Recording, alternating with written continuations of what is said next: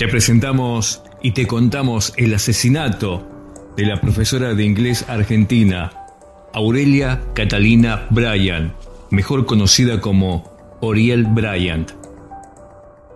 Arrancamos este caso con el crimen impune de la profesora de inglés y las oscuras versiones sobre pornografía y venganzas.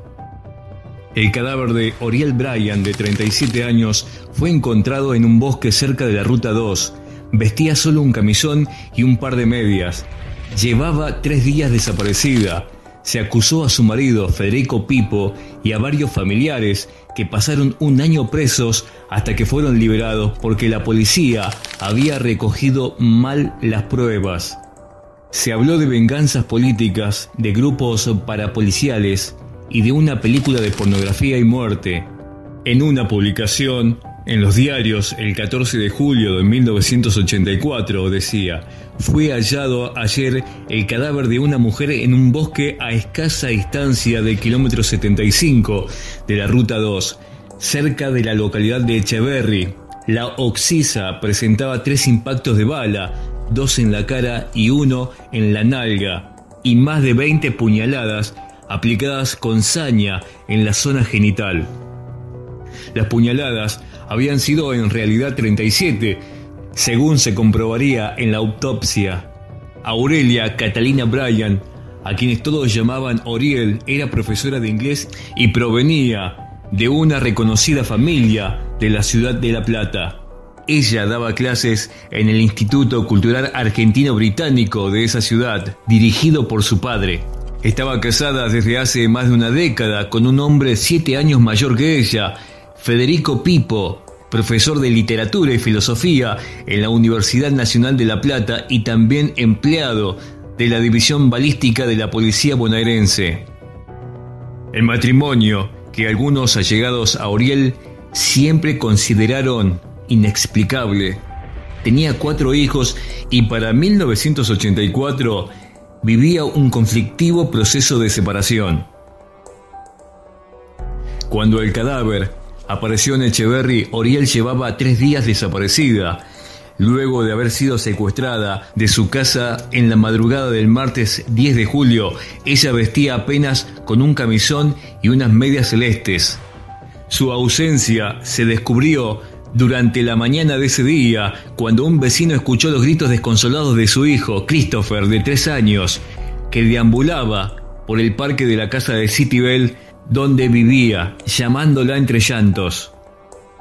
Hasta entonces, el caso solo había merecido alguna mención en los medios.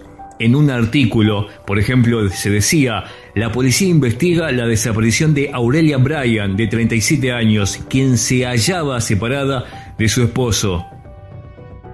El episodio está rodeado de extrañas circunstancias, pues en el domicilio que ocupaba la mujer no se advirtieron signos de violencia y porque además sus familiares ratificaron que no tenía militancia política alguna. El hallazgo del cadáver llevó el caso a las primeras planas y en los primeros días pareció que se resolvería con rapidez. Sin embargo, una serie de errores de procedimiento en la investigación, una andanada de pistas falsas, algunas de ellas delirantes, y testigos que cambiaron sus declaraciones de manera insólita, hicieron que más de 35 años después el crimen de Oriel Bryan continúe impune y envuelto en el misterio. La investigación policial puso en la mira a José Alberto Menzi, con el que, en medio del proceso de separación de Pipo, había comenzado una nueva relación Oriel. Menzi había pasado el 9 de julio con Oriel en la casa de Citybel y según su propia declaración, se había ido a las 9 de la noche, poco después de que Pipo llegara a la casa para dejar a Christopher a bordo de un Renault 12 en el que estaban además de la madre del ex marido y los otros tres hijos del matrimonio.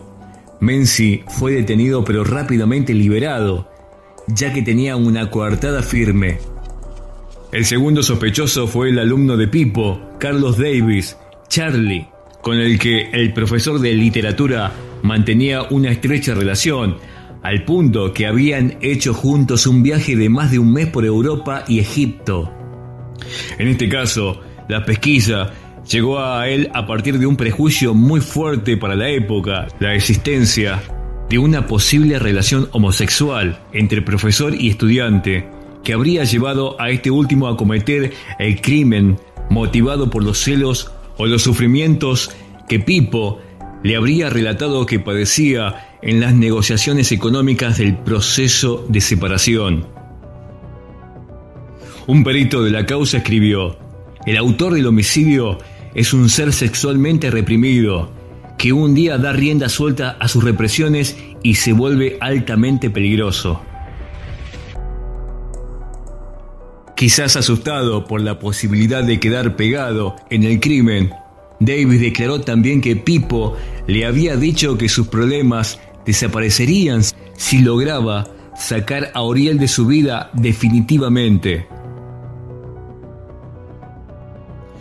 En esta última declaración de Charlie hizo que la pesquisa pusiera por primera vez los ojos en Pipo como sospechoso.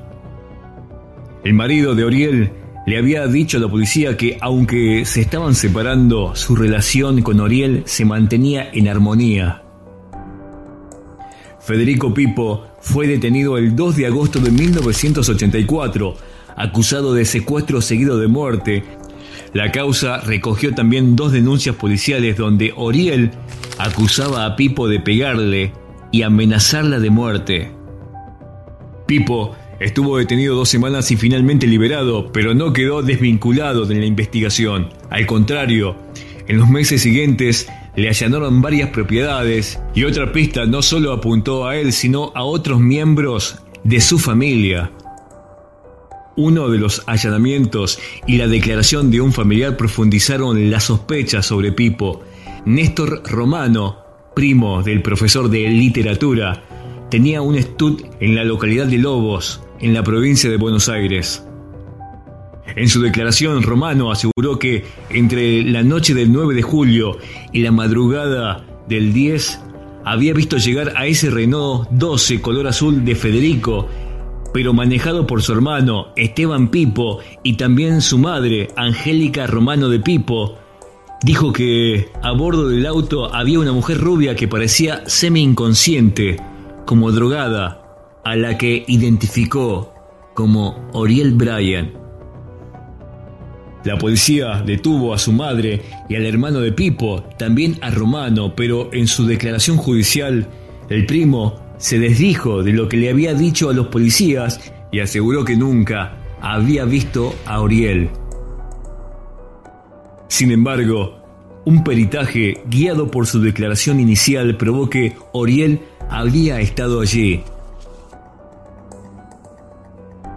Los forenses recogieron muestras de diferentes lugares del suelo del estud y las compararon con los restos de tierra encontrados en las medias celestes que tenía el cadáver de la mujer.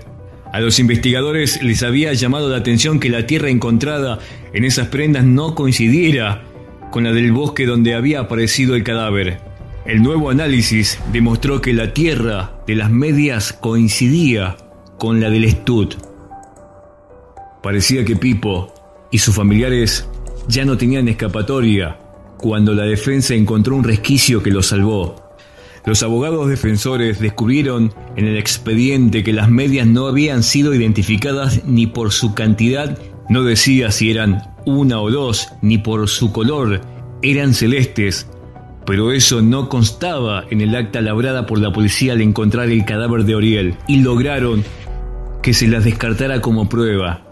Con esos datos consiguieron que la Cámara Penal de La Plata declarara la nulidad del acta y desestimara todas las pruebas que figuraban en ella.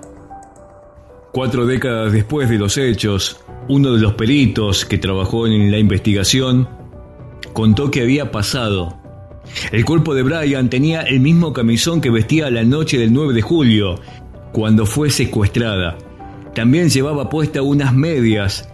El policía que escribió en el acta el detalle de los elementos secuestrados no consignó si eran varias medias o un par de medias. Tampoco la describió y tampoco dejó constancia en el acta de ningún elemento distintivo o característica como marca, tamaño, color o tipo de tela.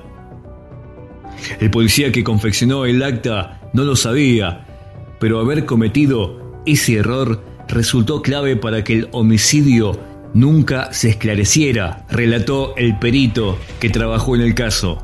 Después de pasar casi un año en prisión, Pipo y su madre, su hermano y su primo fueron liberados. No había ninguna prueba válida que sirviera para procesarlos. Mientras tanto, una serie de rumores y denuncias empezaron a rodear el caso y provocaron derivaciones insólitas. Una de ellas aseguraba que Oriel Bryan había sido secuestrada para filmar una película de pornografía snuff, violación seguida de muerte, donde también se practicaron rituales satánicos. Según la denuncia, la producción que incluía escenas del secuestro, la violación y el asesinato de Bryan había costado 80 mil dólares y habría sido vendido por un millón. El 28 de agosto de 1985, en La Razón se contaba, la denuncia se conoció en los tribunales platenses como un presunto informe acerca de que la película habría sido encargada por un grupo dedicado a este tipo de trabajos y vendida en los Estados Unidos por el tío de uno de los presuntos implicados en un primer momento en el crimen y actualmente en aquel país. Al día siguiente, otra nota agregaba, el film del crimen de la profesora Bryan que contiene sádicas y aberrantes escenas, se habría rodado en una estancia bonaerense. La película no apareció nunca y la denuncia fue desestimada. Otros dos rumores apuntaban a diferentes móviles para cometer el brutal femicidio. La primera de ellas decía que se trataba de una venganza contra los padres de Oriel Bryan, ya que ambos habían trabajado para la Embajada Británica. Habían pasado apenas dos años de la Guerra de Malvinas y la versión sobre la que nunca se obtuvieron pruebas llegó a sonar verosímil en algunos oídos. La segunda aseguraba que había sido una venganza contra Pipo y su hermano Esteban, que era sargento de la policía bonaerense por haber participado de los grupos de tareas de la dictadura. Tampoco llevó a ningún lado. La investigación del crimen, envuelta en pruebas descartadas, mala praxis policial, testimonios contradictorios y versiones antojadizas, terminó en un camino sin salida. Federico Pipo y sus hijos quedaron marcados para siempre. Años después, dos de ellos fueron detenidos acusados de robo. Pipo se volvió prácticamente un ermitaño una de sus últimas apariciones públicas fue para denunciar que sus hijos lo maltrataban.